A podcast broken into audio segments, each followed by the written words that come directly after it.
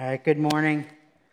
Thanks, band, and uh, good morning again to Hiawatha Church. My name is Spencer. I'm one of the pastors here, and uh, welcome to the most popular service uh, during daylight savings time. There's just a few more people at second service, so hopefully you enjoyed that extra hour of sleep. Uh, and we are right now in a sermon series, short one, as we prepare for Easter, which is coming up in just a few weeks. We're going to be preaching uh, six different sermons in the Gospel of Luke. So Luke was one of uh, the four uh, writers of the biography of Jesus Christ. And so we're going to be looking at six different passages as we prepare and lead up towards uh, Easter, which is coming up in just a few weeks. Uh, we started last week. This week we're going to be looking at another parable, a parable that we are calling the parable of the hero and the scumbag. And right now you're picturing two different types of people right now, and we'll uh, see if that matches up with how the, how the parable goes here. Um, so parables are essentially stories that Jesus tells that uh, he's using to try to teach some truth. Some, some truth about his kingdom, some truth about the gospel, about salvation. And so, uh, even though Jesus was a, a, real person, he was God incarnate, God that uh, took on human flesh, he actually really did live. And uh, what Luke is describing is Jesus really telling a, a story that's happened in history. Yet, the parable itself is a made up story. It's a story that, you know, the characters in this parable are not real people, but Jesus is using this to uh, shock his listeners, to, to teach them something really important, and a parable is going to be a great way to do it. So, we're going to be reading uh, in Luke chapter 18, verses 9 through 14. Feel free to follow along in your Bibles or phones or up here on the screen. Starting in verse 9, Jesus also told this parable. Two men, up, uh, two men went into the temple to pray, one a Pharisee and the other a tax collector. The Pharisee, standing by himself, prayed thus God, I thank you that I am not like other men, extortioners, unjust, adulterers, or even like this tax collector. I fast twice a week, I give tithes of all that I get. But the tax collector, standing far off, would not even lift up his eyes to heaven, but beat his breast, saying, God, be merciful to me, a sinner. So, the context of our parable would be obviously very known to the people that Jesus is teaching this to in, in the first century. And some of these words and uh, ideas are a little foreign to us. So, let me unpack them a little bit, help us set the scene before we begin to understand what Jesus is teaching here. So, the first uh, thing is, is we see two men going up to the temple to pray. And there's a Pharisee and a tax collector. So the Pharisee is the hero in this story. So a Pharisee was a, a religious ruler. Um, he was a part of the cultural Jewish elite. He was an influencer. He was important. He was a good guy. He, he was the guy that uh, everyone wanted their little boys to grow up and become. The Pharisee is the, the hero of our story. He's the best of the best. And, and we see in, in the Pharisee's prayer, we see him describe himself. He's a guy who uh, not greedy. He's not an extortioner. He's not trying to get rich. He's a, a, a just man. He's not abusing people. He's not uh, full of injustice in how he deals with people and does business. And he's a faithful husband. He's not cheating on his wife. He, he loves his wife. He doesn't take advantage of poor people or, or use them for selfish gain. Uh, and he's even um, quite generous, giving up and donating a tenth of his money uh, of all that he earns. And he has self control. He denies himself food and he fasts multiple times every week. In fact, he's, he's such a good person that he doesn't just follow the law, he doesn't just do what he's supposed to do. He even goes beyond what the law requires and he gives more and fasts more and is, is not just not a bad person, but he's also a good person. So the, the Pharisee's the hero of our story. The second guy that Jesus has in his parable is a tax collector. So this guy is the scumbag. This guy is the lowest of the low. People hate Pharisees. Essentially, he's, he's an IRS agent. If the IRS was a, another nation that is oppressing our nation and, and uh, ruling our nation, and he uses his power to steal other people's money so that he can get rich. So, in, in first century culture, this tax collector, New Testament culture, uh, tax collectors are considered thieves. They They, they take people's money and they have the Roman power behind them to be able to do that and get away with it. They're also traitors to their very own people. So the Jewish people are right now being occupied and oppressed and ruled not by themselves, but by Rome. And so Rome comes in and says, Here, why don't you be one of our tax collectors? We'll make you really rich, but you have to betray your own people. You have to take their money and you have to give it to the occupying, oppressive culture, Rome. So not only are tax collectors thieves and greedy people, they're also traitors to their own people. And if you know much about the New Testament, in lists of different types of sinners, tax collectors are often in there. And even the tax collector realizes that he's a sinner. He realizes that he's a scumbag. He realizes that uh, he doesn't have any friends and that uh, before God, he's guilty and a bad guy, right? He, he, he stands far back. He doesn't even lift up his eyes. He knows that, that he cannot move near a holy God because of his evil heart and his past and everything that he's done. He's distant from people as well. He stands far off by himself, and he knows that God owes him nothing.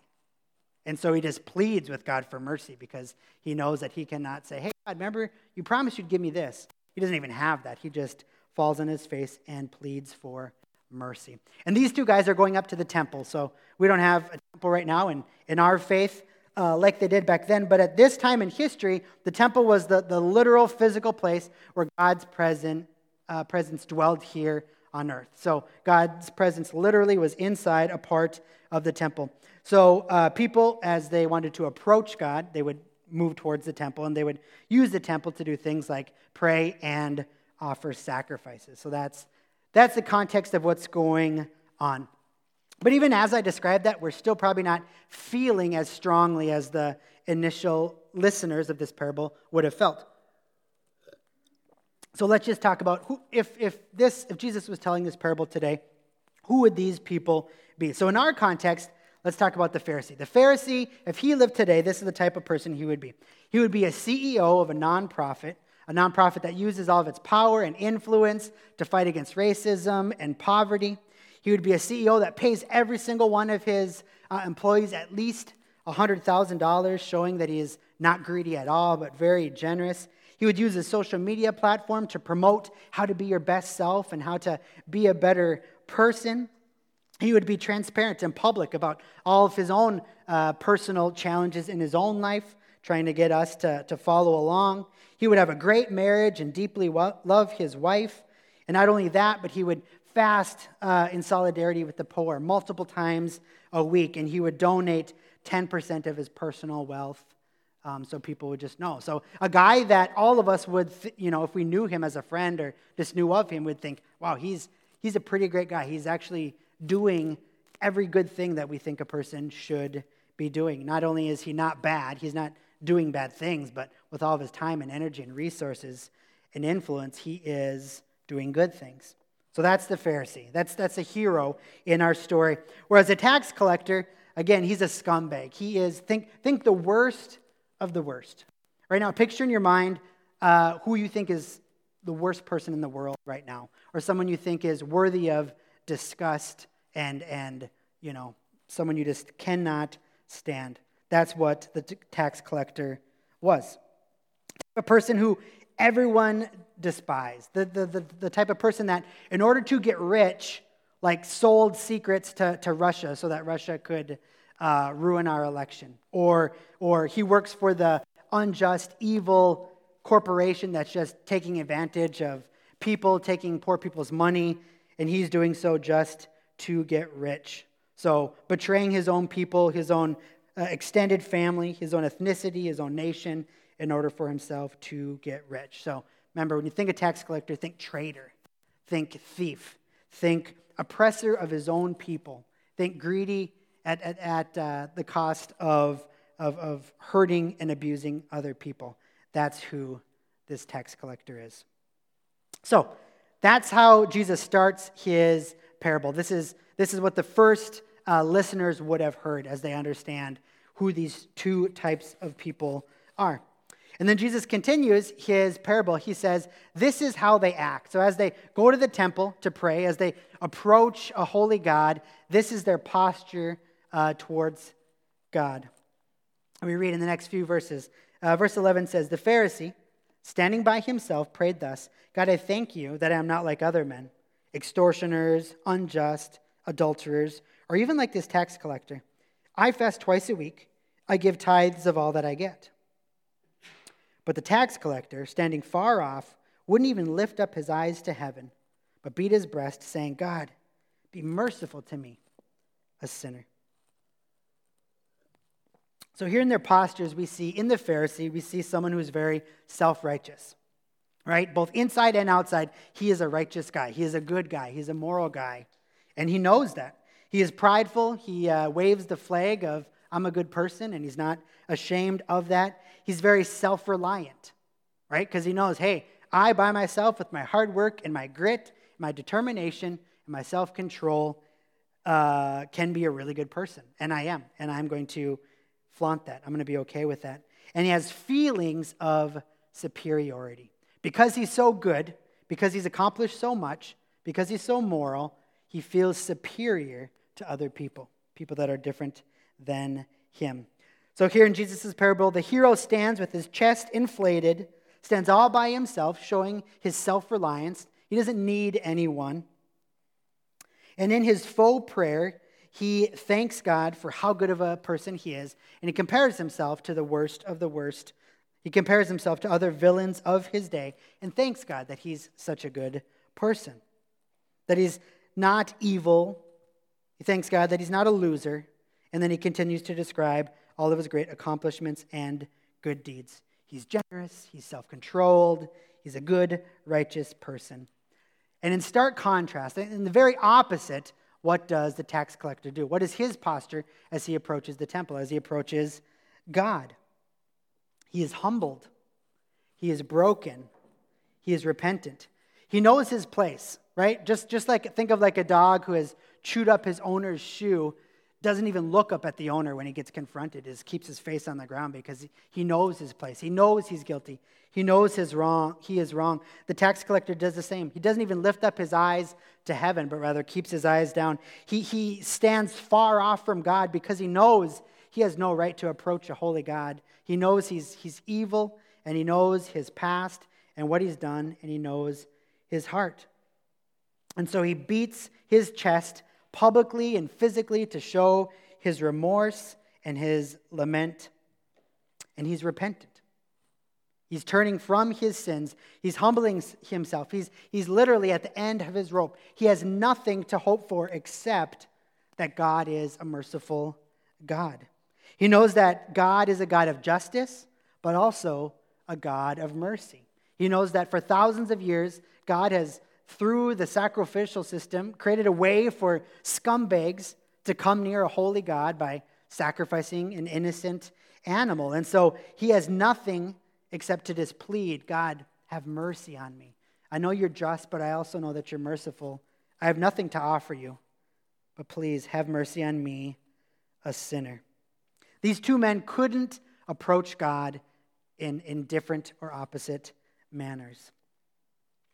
Yet here's the twist. And as you can guess, Jesus, you know, a massive uh, or a phenomenal storyteller, adds a twist to the story.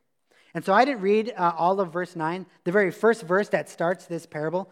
Often, when you read the first verse before a parable or the first verse of a parable, it tells you the, the context, it tells you who he's speaking to. Sometimes it even interprets the parable for you. But the very first verse says, Jesus also told this parable to who? Who, did, who are the people that Jesus wanted to hear this parable? He tells this parable to some people who trusted in themselves that they were righteous. Jesus told this parable to people who said, I'm going to rely on myself. With my hard work and determination and self control, I can be righteous. Jesus told this parable to those types of people specifically. And it says, because they trusted in, them, in themselves that they were righteous. Because of that, they treated others with contempt. The type of people that know, hey, I can work really hard, I can look good on the outside, I can follow the rules. And because I know that, I'm kind of disgusted by all you suckers out there that can't do that. I, I look at contempt towards you. I have hatred in my heart against you. I can't stand you. Those are the type of, of people that are the audience of this story. Jesus wants those people to hear this parable.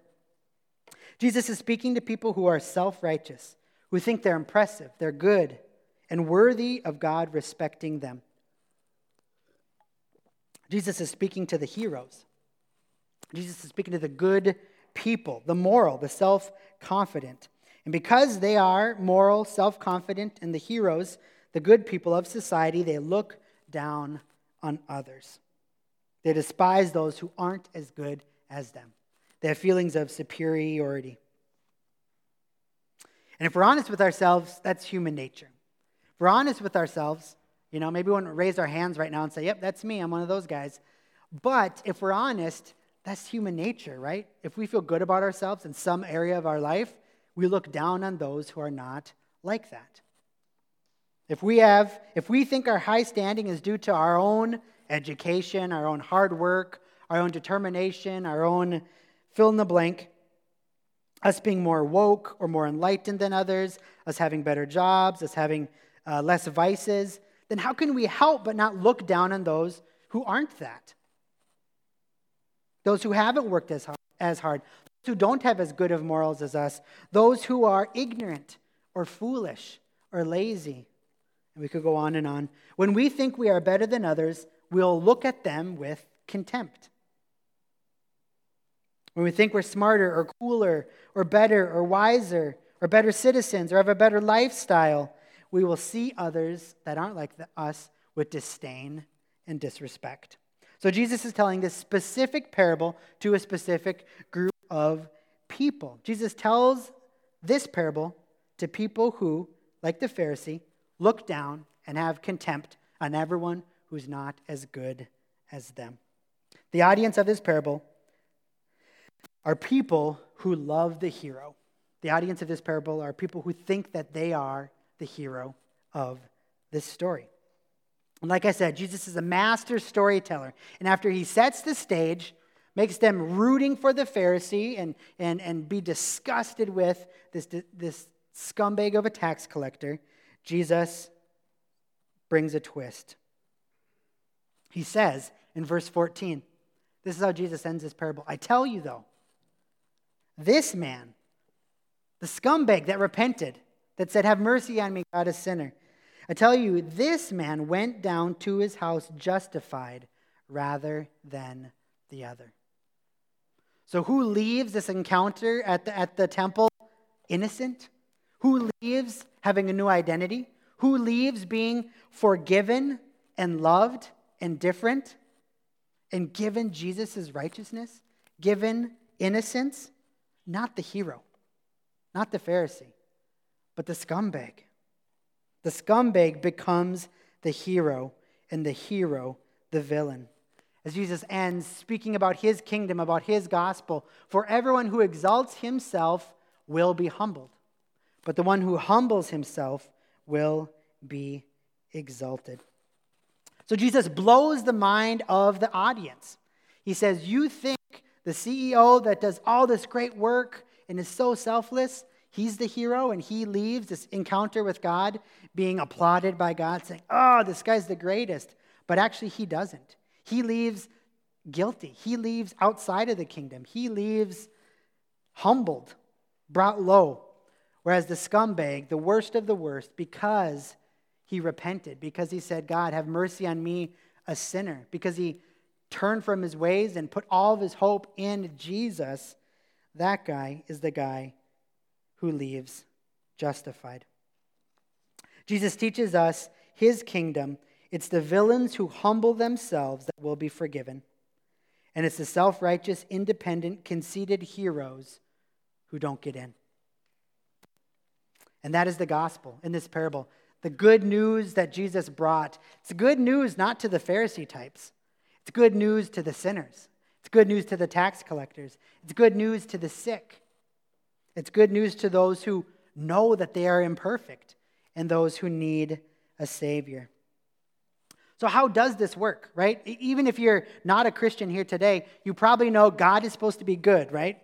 And if God is good, he should not let bad guys go away free. If God's a good, just judge, then that means bad guys should get punished. Evil should get punished, right? So, how does this work? How does the guilty become innocent? Right? Jesus ends his parable by saying, The guilty scumbag leaves justified. He leaves righteous. He leaves declared innocent. He leaves with his sins forgiven, his debt paid. So, how does this work? How does the villain get cleared? How does the scumbag end, uh, end this parable? By having a new identity? How does the tax collector become justified? He does so because he humbled himself. Just like Jesus ends his parable. Those who humble themselves will be exalted. He's at the end of his rope. He has no other hope, but he throws himself at God's mercy. He doesn't say, I will do, I will do 1%. He doesn't say, uh, This is what I've done for you. He just pleads for mercy. He repents of his sin. So, this word repentance means uh, doing a 180 degree turn. He turns from worshiping his, himself, he turns from uh, divulging into sin, he turns fully and turns his back on his sin and on himself and fully worships and throws himself at the mercy of God. And kind of like we sang earlier in the song, repentance looks like lamenting our sin. It looks like being broken because we know our, our sinful hearts and our, our broken pasts, and we know what, what evil lurks within us. And we deplore that about ourselves. And we turn from that and ask God to have mercy on us and to change us. In our story, the tax collector, he knew he was a sinner. He knew he needed a Savior. He knew he needed forgiveness. And so he put his hope in the mercy of God. To answer this question, how does the guilty become justified? How does, it, how does the tax collector become innocent and forgiven? We're going to look at Acts 13. So, fast forward in, in the Bible a little bit. After Jesus' death and resurrection, he sends out his disciples to preach this good news, this gospel, this, the, the meaning of this parable to everyone who will hear. And in that, here we pick up this little section from one of the sermons from the early church that helps us understand this. Acts 13 says, Therefore, let it be known to you, brothers and sisters, that through this man, Jesus, forgiveness of sin is being proclaimed to you. Everyone who believes is justified through him from everything that you could not be justified under the law of Moses. So, the first thing they say, the way that you become justified, the way that you become made righteous, declared innocent, forgiven, is through faith in this man, is through faith in Jesus Christ. Not faith in your own hard work or your own past or your own righteous or good deeds, but your faith fully in Jesus Christ. And they even go on to say, uh, you're, you're justified, you're freed from things that even the good law, even the sacrificial system couldn't give you. I mean, in some ways, it kind of could. You could sacrifice an animal and your, your sins for a while could be forgiven.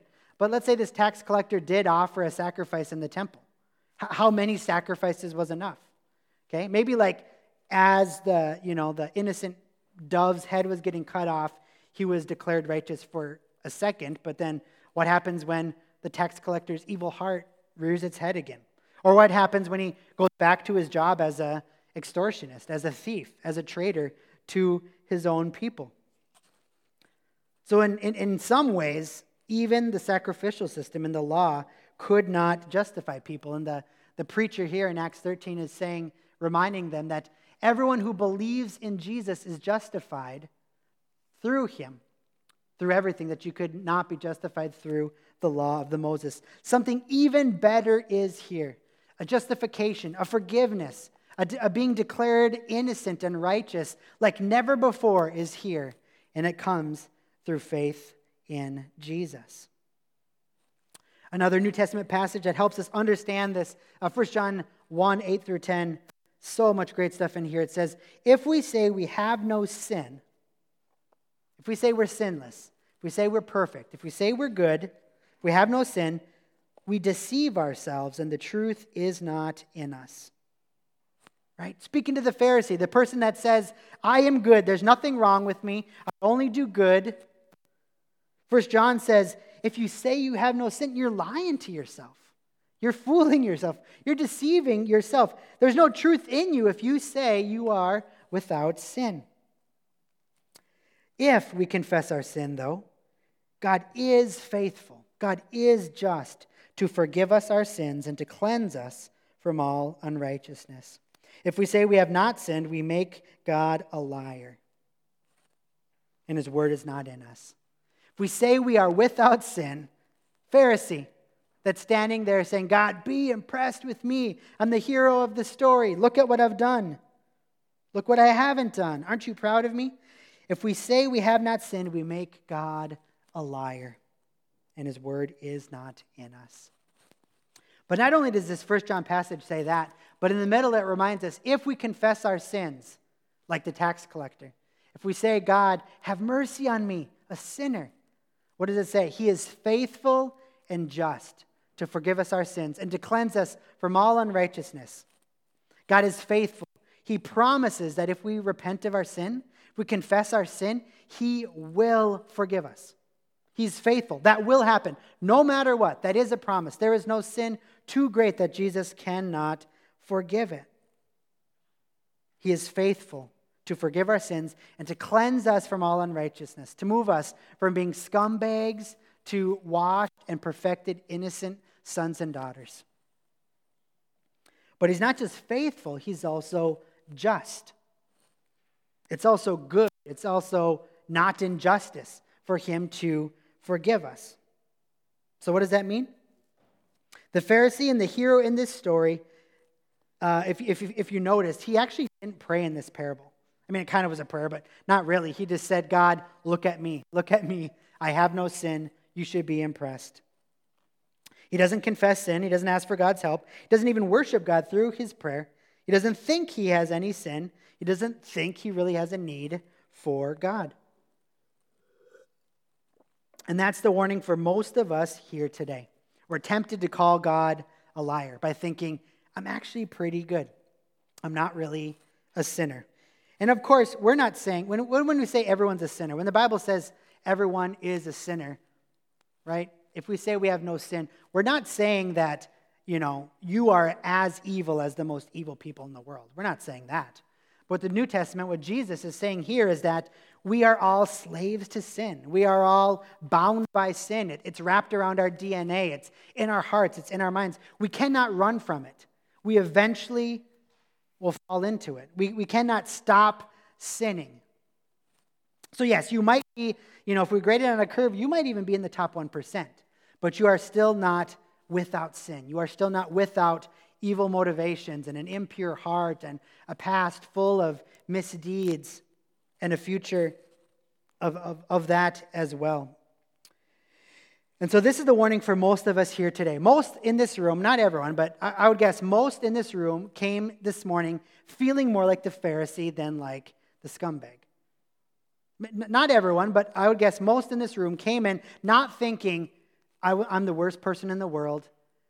I will not even raise my eyes to look at anyone. I'm going to stand in the back of the sanctuary on my knees, beating my chest, and then the only thing I can hope for is saying, God, have mercy on me. Most people probably did not come feeling like that. Most of us are probably tempted to resonate with the Pharisee by saying, God, have you seen my neighbors? Have you seen my colleagues? Have you seen the people in my city or in the nation? They are a mess. Thank you, God, that I am not like those other people. And when we do that, we have contempt in our hearts, we have hatred for other people, we become self righteous. And so that is our great warning here in our passage for most of us here today. We think we're the good guys.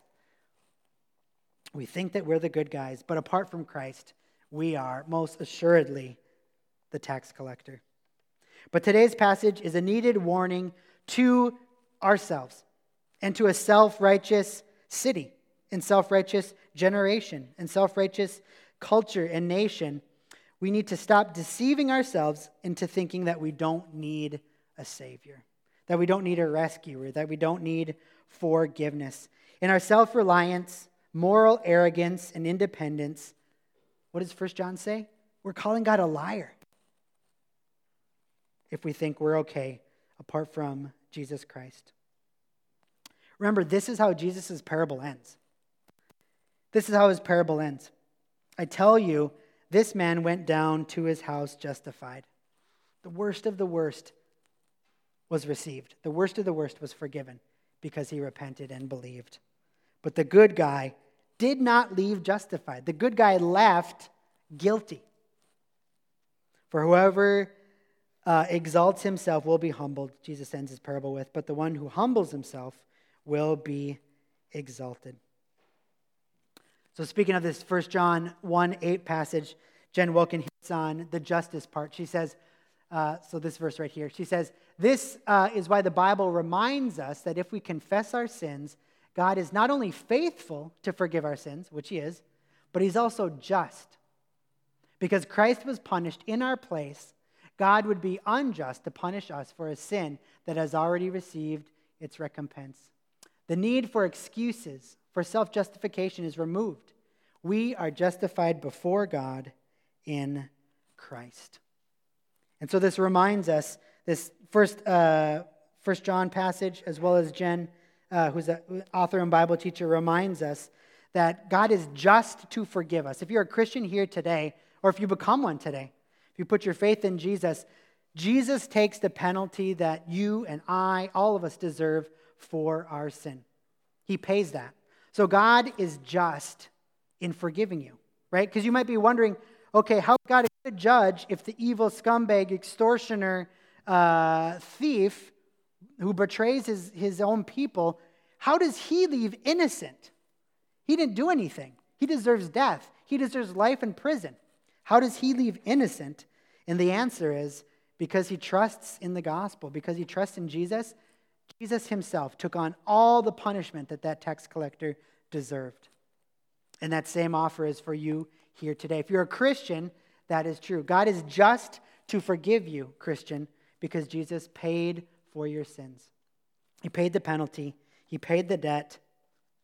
As we just sang, the wrath of God was satisfied on Jesus on the cross. So, when we talk about this, to be very clear, Christians value justice. God is a God of justice. We're not saying here that, hey, you know, go out and do evil things, and then you just pray this kind of magical incantation, and then you get out of, uh, get out of jail free card. We're not saying that. Christians believe in justice. Christians highly value justice. Our God is a God of justice right? He is against evil. He is against extortioners and people who abuse others and people who hurt others. He is a God of justice. So we as Christians, we desire and pray that wrongs will be made right and that evil will be punished. Elyse Fitzpatrick writes about this. She says, Our hatred of injustice is part of what it means to be created in the image of God. Humans are created in God's image. That means we should resemble Him and one of the small ways that that plays out is that God is a God of justice. And so when we care about justice, we're resembling our God. Yet Christians are not only people of justice, even though we highly value justice. Christians are not only people of justice, but we're also people of mercy and grace. Because that's our story, right?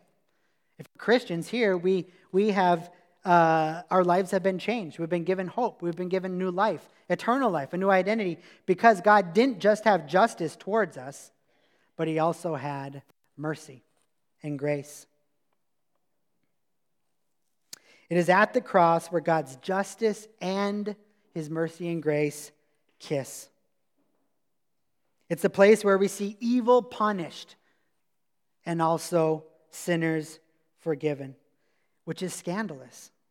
Jesus takes the penalty for the sins of all of us scumbags, all of us villains. He takes the punishment onto himself and he gifts us innocence. He says, I'll take your, your, your life in prison, I'll take your execution, I'll take your firing squad, and I'll give you my innocence. I will give you my purity. I will give you my righteousness. If you just repent and put your faith in me. And that's the scandal of the gospel. That's what floored and, and offended the first listeners and many of us here in this room. The good news of Jesus is, is scandalous that scumbags, the worst of the worst, get forgiven and declared innocent, while the heroes and the good guys don't. As Jesus said at the end of his parable here, those who exalt themselves will be humbled, but those who humble themselves before God will be exalted. Grace, not works. Mercy, not condemnation. We see this idea of God being against the proud everywhere, all throughout the Bible. The New Testament, we read James quoting the Old Testament God gives more grace. Therefore, it says, God opposes the proud, but gives grace to the humble. God opposed the Pharisee that came to him proud. God opposed that. He stiff armed that. He said, Don't come to me with your, your works of righteousness that are done with sinful and pure motivations, thinking you don't need me. But to those that humble themselves, God promises grace. God gives grace to the humble. Grace upon grace. Mercy upon mercy. So, to be very clear here, what we are talking about when we talk about repentance, or the New Testament teaches on repentance, repentance does not mean just saying some magical words and, and uh, getting your, your slate just wiped clean. You can kind of go do whatever you want. Think about this. Think about a husband and wife. Let's say they just got married, and the husband looks at the wife and he says, I promise that no matter what, no matter what, I will always forgive you. I will always welcome you back. There's nothing that you could do that would keep me from fully loving you, fully forgiving you, always welcoming you back. Now, if the wife understood and received that husband's love, right, she would want to return it. She would be changed by it. But if she heard her husband's love and how he described it right there and thought, ooh, you know what that means? That means I can steal all of his money. I can run away. I can have multiple affairs, right? We would say, no, she doesn't get his love at all.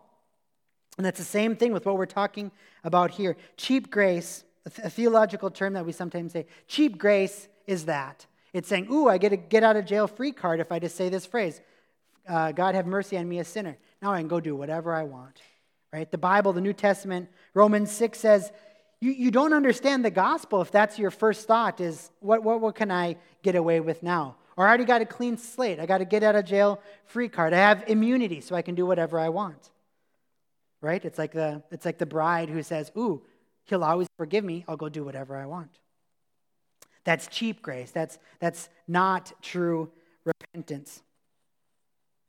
But rather, true repentance is, like we saw in our passage today, humility, brokenness, lamenting over our sin, deploring our revolt against God, weeping because we, we truly see how we have offended our, our Creator and how much He loves us, turning a 180 from worshiping ourselves and our sin to God.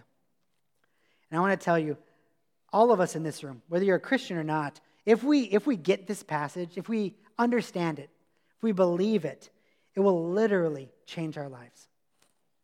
If you're not a Christian here today, understanding this can literally change your eternal life.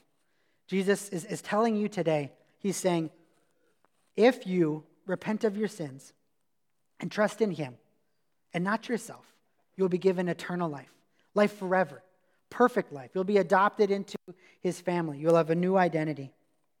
And for those in this room who are believers already, when we understand this passage, it will change the way we, we view ourselves. It will change the way we view other people as well.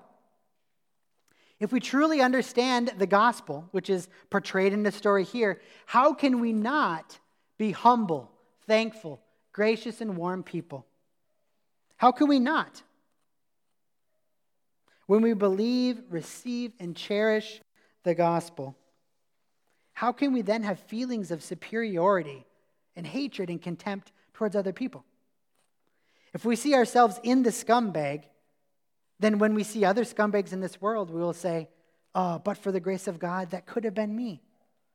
But if we think we're really good people because of our education, our, the family we grew up in, or how smart we are, or how hard we've worked, if we think it's all about us, how can that not lead to feelings of superiority? Feelings of, oh, they're lazy, they're evil people, they're stupid, they're ignorant.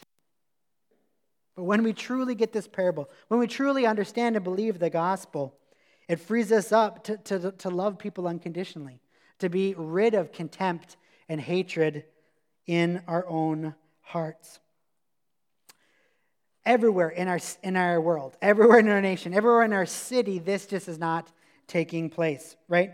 Everyone, including ourselves in our own sin, even if we are Christians, as we kind of still kind of battle against this. Everywhere, people think that they're better than others, right? We hate, we have contempt towards, we're disgusted with the people on the other side of the aisle politically, the people on the other side of the debate about the pandemic, the people on the other side of how they view school or government or race or, or uh, nationality or, or laws or fill in the blank. Everywhere we slander people that are different than us. We are disgusted by how they act. And sadly, this is not even just a non Christian thing. I'm actually reading a book about the history of the American church over the past 75 years. And again and again and again, some prominent leaders that have microphones and television stations and uh, book contracts aren't getting this parable. So it's even in the church. They're saying, and it's sad to say, but throughout history, we're seeing some Christian leaders say they're the enemies out there, whether it's the communists or the Russians or the feminists or the, or the gay people or the, or the Muslims, fill in the blank. Every, every decade, there was a new villain that the church, some of the some Christians fought against. And they said the way we win is by battling them. Instead of saying, no, we are trying to win them for Christ. We would be just like them if it wasn't for the grace of God. My justification is not based on what family I grew up in or how hard I worked or how good of a person I am. And when we get that, when we get that, all feelings of superiority, of self righteousness, of pride begin to go away. And of course, I'm not saying if you're a Christian here today and you have a feeling of of contempt towards someone that you just lost your salvation. I'm not saying that at all, but where else in the world do people truly empathize and love people that are completely different than them? Where else in the world do you get a cleanse from uh, contempt and hatredness and superiority? Right? Do we have doctors that can do this? Do we have, I mean, where else can we get this except for the gospel? Which we see here described in Jesus' parable. It is only the gospel, understanding that we are the tax collector. Apart from Jesus, we are all the tax collector. Repenting of our sin and putting our full trust in the mercy of God and being justified on his son's work on the cross. It's only when we believe that and understand that can we truly be free from the prison of self righteousness and having contempt for those who are different than us we really believe that we're the scumbag in the story, at least in our essence, or like in our total depravity, or like apart from God's grace in our lives, we would be the villain. When we get that, when we understand that, feelings of superiority and disgust towards people begin to go away. Hatred towards those who are different begins to go away. We move with compassion towards the worst of the worst because we say, Jesus loves them too. Jesus died for them too. But by the grace of God, my sinful heart would have led to something similar, maybe even that particular sin.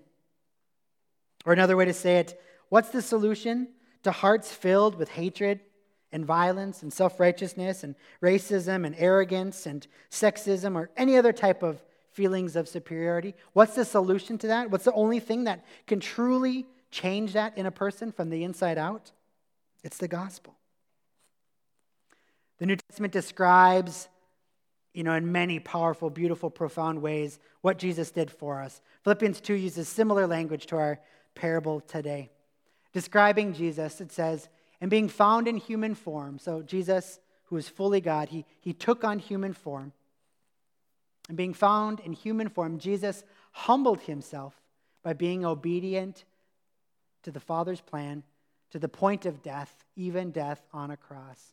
Therefore, God has highly exalted him and bestowed on him the name that is above every name. It's like Jesus ended his parable. Those who humble themselves, God will exalt. And that's what happened here. Happened with our Savior. Because Jesus first did this for us, we can actually, if, if we trust in that, actually earlier in this passage, it says, this, this same mind that allowed Jesus to humble himself, to, to die and love others, At the beginning of this passage says, This mind is yours in Christ Jesus. If you're a Christian, you're, you're given the Holy Spirit, you become a new creation, you actually have the same mind of Christ within you that makes this actually possible. You humbling yourselves and, and, and loving even your enemies, even people that you would naturally have contempt towards and feel disgusted by. Because Jesus first did this for us, we can now have this same mind in us, this same attitude. Apart from that, what makes you not racist, not feeling superior, not being sexist, not having contempt towards people? Um, maybe shame, maybe like peer pressure, maybe you just hating that you have those feelings inside of you. But do any of those things actually change your heart? Does society saying, if you do this, we will cancel you, does that really change your heart? Does you, you know, just being embarrassed that you have feelings of superiority towards others, does that shame actually change your heart and remove that from your heart for forever? No. But through the gospel, we can.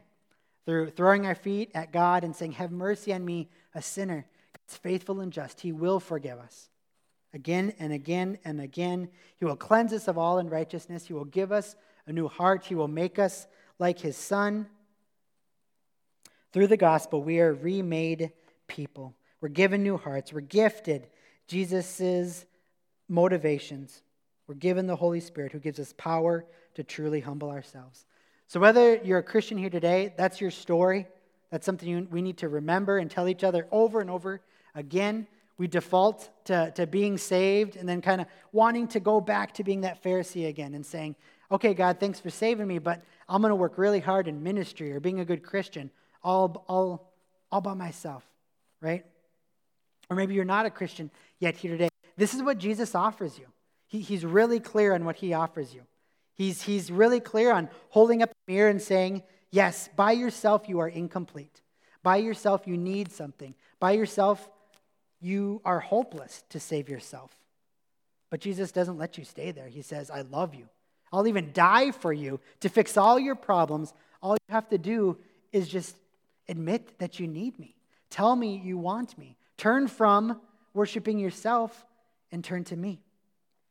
And he promises life and salvation both here in this life and for eternity. Let's pray. God, we thank you for these, these great, great words uh, here in this parable. Thank you that we live on this side of the cross and resurrection and ascension too, so we can fully understand what this all means and how this plays out and uh, all your goodness towards us in Christ. We pray everyone in this room would believe the truth behind this parable about the gospel that we are justified, we're forgiven, we're made innocent, we're declared righteous through faith in Jesus, through repenting of our sin and putting all of our trust in Jesus' death and resurrection for us. Help us to believe that, whether today is the very first day to believe it or whether we're forgetting it, even though we've believed it for years of our lives. We need help with that. And then out of that, Jesus, Please give us fruit. Holy Spirit, fill us and make us the most humble, loving, warm, gentle people. May we see others not as enemies, not as scumbags, not as people who are against us. We need to fight and win and destroy, but as people made in your image that you deeply love and, and died for, as, as souls to be won, as people that hopefully will be our future brothers and sisters in the faith. So, God, give us love for those who are different than us. Love that's supernatural, that comes from the Spirit, that this, this world, this city, even ourselves are, are shocked t- to see. So, give us more of that. We need, we need you in all of this, and we ask for your help. In Jesus' name, amen.